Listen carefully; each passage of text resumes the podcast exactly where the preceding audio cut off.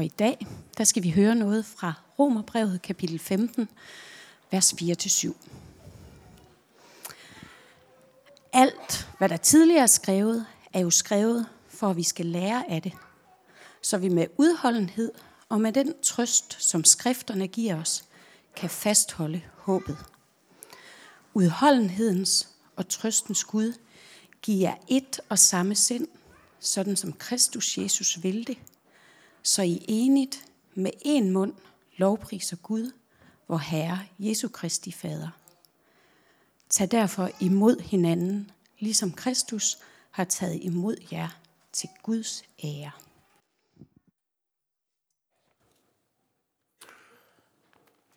Nu er jeg spændt på, om det bare er mig det her.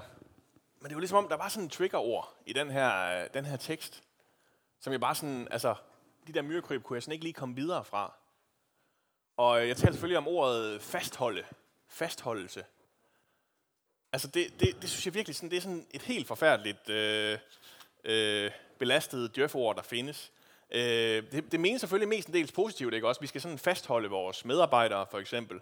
Øh, nogle gange så skal man så fastholde et håb, som i dag, og, og, og de ærgerlige af dem, det er jo så der, hvor man skal sådan fastholde håbet på, at et eller andet fodboldlandshold, de lige pludselig begynder at spille godt.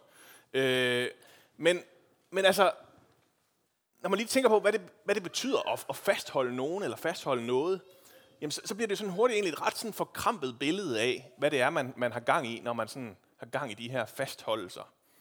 Øh, og når han så ovenikøbet fortsætter med at love os et og samme sind, så vi er enigt med én mund. Øh, altså, så, så, så får Paulus altså alle mine, mine røde lamper til at blinke. Ikke? Og så vil jeg godt lige vide, hvor døren er, så jeg kan komme ud, inden kulten de sådan rigtig begynder. Øh, og vi alle sammen skal, skal være en del af den samme øh, hive mind, eller hvad det er. Øh, sådan nogle små myrer uden i individualitet, der øh, altså sådan render rundt i, i samme retning alle sammen. Det, det vil jeg altså ikke være en del af. Igen, måske er det bare mig. Øh, det er lige før, man tænker, at Paulus han har været på sådan et eller andet sådan mellemlederkursus, og han har lige lært det nyeste øh, lingo. Øh, og det er så sådan en passage, som, og, og det der så går galt, det er jo, at, det er jo så sådan en passage, som vi så kan bruge i kirken til at lave kirkelektier ud af. Øh, det må betyde, at vi lige skal have tjekket, om man nu får, får læst nok i, i Bibelen, ikke også? Om man nu mener alt det rigtige, øh, ligesom er lagt fast på partilinjen, hvor jeg har skrevet ned, hvad vi mener om alting. Og, og så kan vi ligesom finde ud af, om man er, man er indenfor eller udenfor, og om man har klaret det hele, som man skulle. Og så står man jo så tilbage, og skal lige finde ud af, hvad gør man så med sin skuffelse, når det ikke virkede alligevel? Når man har gjort alle de her ting, men alligevel ikke lige har fået løftet alle sine øh, kopier, og øh, øh, man, var, øh, man ikke, heller ikke blevet mere kristen af alligevel at være på det der kursus, eller det der kursus øh, at den seneste kirkeomstrukturering, den heller ikke lige gav den der ønskede vækst. Øh, og at man fik læst hele Bibelen måske, uden at det egentlig sådan gjorde, at man synes, man havde et specielt øh, anderledes tættere forhold til den. Det, det, det er svært ikke også, fordi det er sådan sovset ind i hele vores måde at tænke på, at vi skal, vi skal optimere vores performance, vi skal, vi skal optjene mest muligt afkast på det, vi laver at, at det nærmest også er umuligt at undgå, at det også sniger sig ind i måden, som vi er kirke på sammen, som vi er kristne på. Og når vi læser sådan en tekst som Romerne, Romerne 15 her, så bliver vi så meget øh, hurtigt udmattede, fordi det virker som om, at nu har arbejdsgiveren bare lige nogle ekstra øh, opgaver til os. Øh, der er ikke nogen, der skal tages fra, men man skal også lige huske at være positiv og tænke positivt og være en teamplayer, imens man så øh, lever det her liv. Den eneste formidlende omstændighed, jeg kan finde, øh, det må handle om, hvem direktøren er. Udholdenheden så trøstens Gud står der. Øh, Kristus, vores Herre. Det, det er ligesom, det glider bare lidt i baggrunden for mig, fordi jeg faktisk øh, ikke rigtig lige sådan, synes, jeg kunne se det på den måde. Jeg, jeg var faktisk for en sjældent gang skyld nødt til at have fat i den græske tekst, for lige at få hovedet og hale i, hvad er det egentlig, Paulus mener? Hvad, altså, han skriver vel forhåbentlig ikke fastholdelse. Øh, og, og det ledte mig videre til, til, til præsten Eugene Petersons The Message-oversættelse af Bibelen, som jeg så igen har oversat til dansk. For jeg synes, han, han lykkes noget bedre med at få rammet ind, hvad det er, teksten vil os. Han siger sådan her. Selvom det blev skrevet i Bibelen for længe siden, så kan du være sikker på, at det også er skrevet til os. Gud ønsker, at kombinationen af hans trofaste, vedvarende kald og varme personlige råd i skriften kommer til at karakterisere os og holder os opmærksomme på, hvad han vil gøre næste gang. Må vores trofaste, varme og personlige Gud udvikle modenhed i os, så I kommer lige så godt ud af det med hinanden, som Jesus kommer ud af det med os. Så vil det være et kor, ikke kun i stemmer, men med hele vores liv, så de synger i harmoni i en smuk sang til Gud, vor Herre, Jesu Far. Og det kan godt være, at det er bare mig. Jeg synes, at Peterson han lykkes noget bedre med at vise, hvordan Paulus han, han lægger alt det her øh, først og fremmest på Gud selv. Det er Gud, der ønsker. Det er Gud, der udvikler. Det er Gud, der er mål for det hele. Ikke et eller andet projekt, eller en eller anden sådan tilfældig deadline, eller hvad vi nu har fået serveret af sådan halvdårlige undskyldninger for, hvorfor at det, der lige nu er foran os, det er så uendelig vigtigt og umuligt at gøre rigtigt. Øh, nej, det hele i livet som kristen, det starter her. Øh, I virkeligheden bare i livet, i det hele taget. Det starter her og slutter med den her tillidsfulde relation til Gud. Hvis man får rystet det ud, hvis man mister den her relation, så bliver det bare en eller anden tung vægt om benet, der gør, at man aldrig kan komme ud og flyve. Øh, aldrig gør noget godt, kun ødelægger en. Så kan du give mig nok så mange bibler i hænderne, og jeg bliver bare mere og mere deprimeret og mere og mere ligeglad af at læse dem. Så kan jeg synge nok så mange lovsange og ikke lovpris noget som helst, hvad end ordene så siger, at det er. Så hjælper det ikke at håbe, fordi jeg ved alligevel ikke helt, hvad det er, jeg går og håber på. Øh, så kan jeg prøve at fastholde nok så meget, men jeg ved simpelthen ikke, hvad det er, jeg holder fast i. Men hvis alt det her, det ikke bare er en eller anden død teori, et eller andet indholdsløst ritual, som vi gennemgår søndag efter søndag, en eller anden sang, der lyder meget godt, øh, men hvis det her, det faktisk handler om, at der er en, en Gud, som vil lige præcis mig, som for enhver pris ønsker den her relation, som er udholdende, som er varm, som er personlig, som er vedkommende og trøstende, ønsker, at det skal være det, der fylder imellem os. Så begynder jeg måske at kunne være med. Så er der alt mulig grund til at læse Bibelen. Så er der lige præcis der, hvor jeg kan finde ud af, hvordan den her Gud er. Så kan jeg lovsynge ham øh, med gamle og nye ord om, hvem han er, øh, og hvor fantastisk han er, så det når længere ind i hjertet på mig, ikke bare bliver udenpå. Det er endda så fantastisk, at det er svært ikke at blive inspireret af, hvordan han var omkring mennesker. Hvordan Jesus ikke tog den nemme vej ud, men mødte folk midt i deres problemer. Inviterede dem ind i den relation med ham, i en relation, som vi nu selv har fået del i, og som vi måske endda faktisk kunne få lyst til at invitere andre mennesker ind i. Og så står man alligevel og tænker, ah, ja, det er fair nok, det, det, der, der, men der er lige et stykke vej derhen, ikke også? Øh, der er lige et stykke vej fra en bibellæsning og en prædiken i ny og næ. Øh, det er forholdsvis sjældent, man får læst den der slægtstavle, og tænker, den skal jeg bare dele med alle mennesker. Øh, det er ikke altid, at vi oplever Gud lige varm personligt, vel? Hverken i Bibelen eller i mit eget liv. Så hvordan med den her tillid til Gud, med den her relation? Hvordan kommer vi derhen? Pas. altså, jeg kan da også mærke et par slag stadigvæk. Jeg har svært ved helt at, at, at tilgive Gud for, øh, at det var sådan og sådan, det skulle gå, ikke også? Men, men mærkeligt nok, så bliver jeg ved med at tro på ham alligevel. Øh, han får også en vis portion skæld ud under mig, så det er måske det vigtigste, der er kommet ud af det her. At jeg faktisk har fundet ud af, at i sådan en tillidsfuld relation, så kan man faktisk også godt holde til, at man skiller hinanden ud. At man godt må og kan det. At forholdet ikke går i stykker af, at vi ikke altid er enige om alting. Men før det er så måske også en, en, en udfordring, som øh, egentlig bare handler om alt det andet, der fylder i min hverdag. At vi går rundt og, og, og lever liv det meste af tiden, hvor vi egentlig bare går og opdager, hvad vi mangler. Tror til hele tiden, at vi skal have et eller andet mere, vi lige skal have med, før det hele er, som det burde være. Psykologen uh, Brené Brown, hun siger sådan her om livet, og jeg tror måske, hun rammer, hvad det er, der går galt, når jeg hører sådan en Paulus-tekst og tænker, at det bare er djøfsprog hele vejen igennem. Hun siger sådan her, We get scarcity because we live it. Scarcity is the never enough problem. Scarcity thrives in a culture where everyone is hyper aware of lack. Everything from safety and love to money and resources feels restricted or lacking. We spend inordinate amounts of time calculating how much we are, have, want, and don't have, and how much everyone else has, needs and wants. Min oversættelse. Vi får mangel, fordi vi lever det. Mangel er aldrig nok problemet. Mangel trives i en kultur, hvor alle er hyperopmærksomme på det, de savner.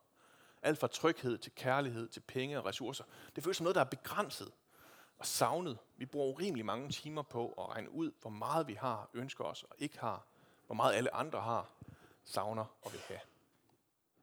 Og hun siger videre, at, at, at, at den her mangelfølelse, den, den kendetegner ligesom hele vores liv, fordi for eksempel, når vi vågner op om morgenen, så det første er, mange af os tænker, det var, jeg fik ikke nok søvn. Øh, det næste, vi tænker, det er, jeg når ikke det hele nu. Og, og altså, det kan være sandt eller ikke sandt, men, men følelsen, den rammer os, inden vi overhovedet når så meget som at overveje, hvor den kommer fra. Og sådan, sådan går vores liv med hele tiden at, at, at, at gå i den her mangel, af, øh, at der ikke er nok. Vi bruger timer og dage af vores liv på at høre og forklare og klage og bekymre os om det, vi ikke har nok af. Endda før vi sætter os op i sengen, før vores fødder rører gulvet, så er vi allerede utilstrækkelige, så er vi allerede bagud, øh, har allerede tabt, mangler allerede noget. Og når vi så går i seng igen, så ræser vores hjerner videre med alt det, vi ikke nåede eller ikke fik gjort den dag. Vi går i seng med det her tankemøller og vågner op i den samme tilstand af at mangle. Den indre tilstand af, at der ikke er nok, den bor i vores hjerte, i vores misundelse, i vores grådighed, i vores fordomme og i vores argumenter med livet. Som sagt, følelsen kan sagtens være sand. Øh, nogle gange er den det måske ikke.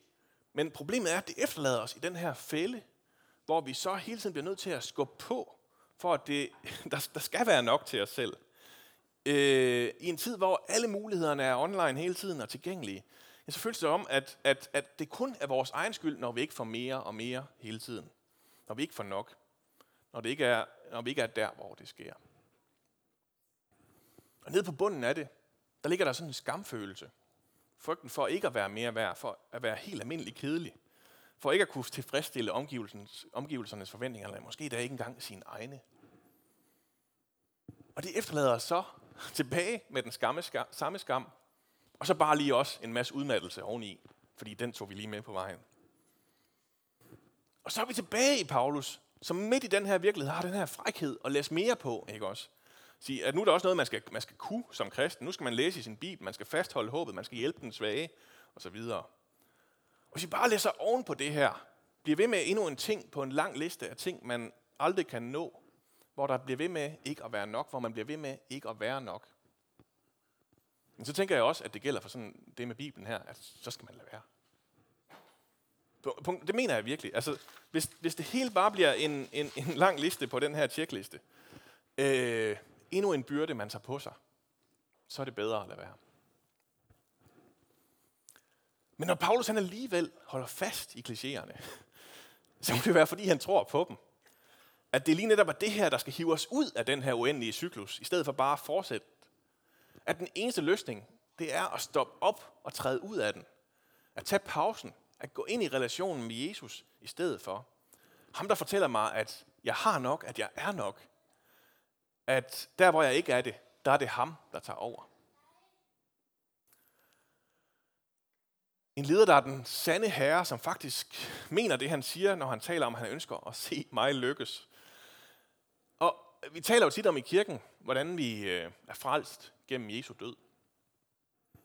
Og det er jo rigtigt, men vi springer måske sådan lige lidt for hurtigt derhen, fordi vi jo egentlig også er frelst igennem Jesus liv. Lige om lidt så sker der det her i, i vores kirker, og han fødes, og han får et liv på jorden. Et helt anderledes liv, end vi nogensinde har set. Og samtidig det samme liv som alle os andre. Øh, selvom det var lidt i en anden tid. Og der er han selvfølgelig alt muligt fantastisk. Han møder mennesker, han kan sin bibel, han lovsynger Gud og lovpriser ham helt dogmatisk korrekt. Øh, han plejer godt nok at få et teolog, par teologer på nakken hver gang, men, men han kan alt det der. Men det sværeste for ham, når jeg læser om det, det er måske nærmest også det her med at, at fastholde håbet. Han bliver presset af alle de her vanvittige mennesker, der møder ham, som bliver ved med at give ham grå hår i hovedet. Øh, og han bliver presset af hans egen ubærlige rolle i det her håb. Jeg ved ikke, om han, han teknisk set har fastholdt sit håb hele vejen igennem. Men, men det er, det synes jeg, der næsten er allermest imponerende ved Jesus.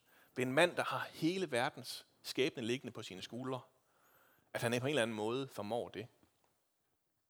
Og jeg tror, noget af det vigtigste, der gør, at han formår det, noget af det, som jeg også synes er allermest mærkeligt ved manden, det er, at han tager sig så god tid og tager sig pauser undervejs.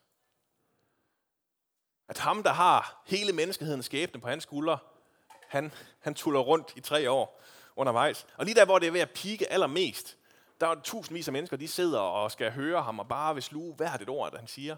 Jamen, så går han ud i ørkenen og tager en pause.